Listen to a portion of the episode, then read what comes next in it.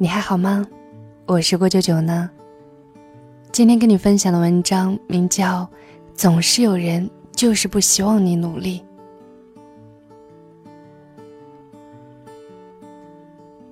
别去图书馆看书了，再看看成书呆子了。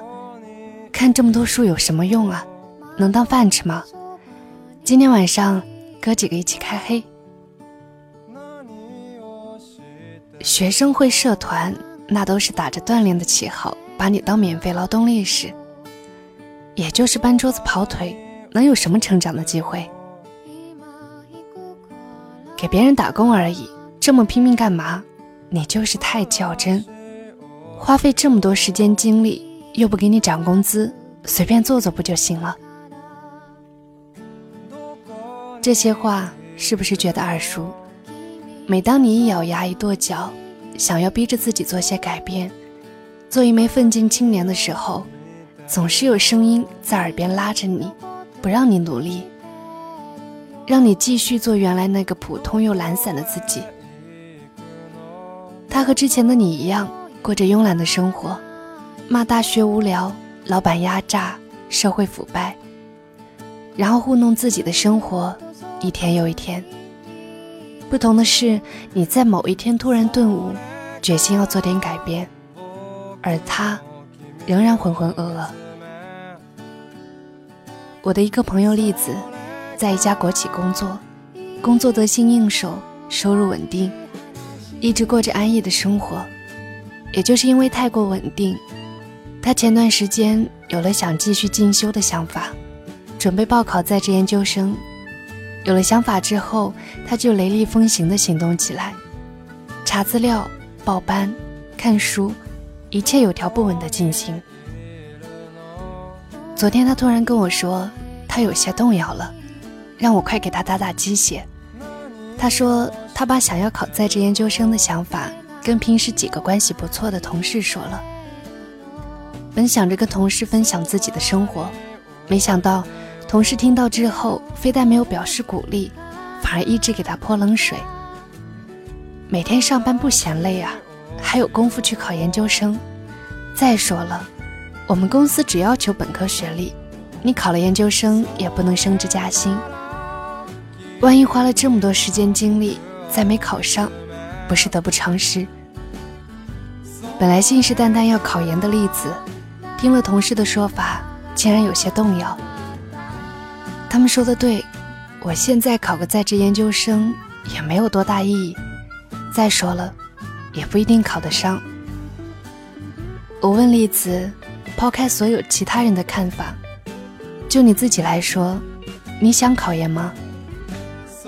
栗子顿了一会儿，虽然也犹豫过，但是想考研究生的想法还是很强烈的。我又问，你考研是为了什么呢？栗子毫不犹豫地说：“其实就是平时生活太安逸，想充实下自己，多学点知识，说不定哪天工作上就用得着了。其实也不用我给你打鸡血，你自己还是想坚持考研的，只是周围反对的声音多了，让你一时凌乱了。其实我们周围并不乏栗子同事这样的人。”他们总是会在你想要努力做出改变，让自己变得更好的时候，给你当头一棒，告诉你努力没用，不要努力，继续保持舒适甚至是懒散的状态就是最好的。而他们自己也确实是这样做的，在学校时不读书、不上课、骂学校，然后一无所有的毕业。工作后马马虎虎，吐槽老板，抱怨社会，升职加薪遥遥无期。这些人并不是不想变好，而是想要努力改变生活，但是懒癌作祟，意志力不足，无法供应自己的努力所需要的能量，所以就干脆维持现状，或者是曾经尝试过改变些什么，但是失败了，便无法再鼓起勇气努力了。这个时候看到同样不努力的你，他们心里就多了一丝丝安慰。看，这个人和我一样平庸吗？有一天，你突然说你不想再平庸了，你想要努力做更好的自己，他却不答应了。你怎么能努力呢？怎么能只让我自己平庸呢？怎么能变得比我好呢？所以他们会千方百计的阻挠你，不希望你就这样变好，告诉你努力很累，努力成本高，不值得，努力后也并没有什么卵用。他们害怕你的努力衬托他们像个失败者，他们巴不得你每天好吃懒做，不思进取，贪图享乐，和他们一样平庸。甚至比他们还堕落，这样他们就振臂高呼，可以心安理得地接受自己的颓败。但是你不能相信他们，因为你知道，你和他们不一样，你还有热血，还有梦想，你还有想要改变的决心，你不能就这样放弃自己。这一次，给自己一个机会，抛开杂念。心无旁骛地坚持下去。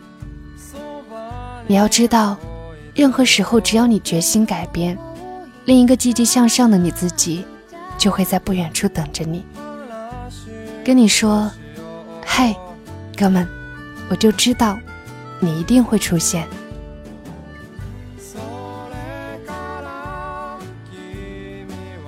我是郭九九呢。想要查看原文或者收听我的更多节目，你可以在微信中搜索“郭九九”呢。今天的分享就到这里，晚安。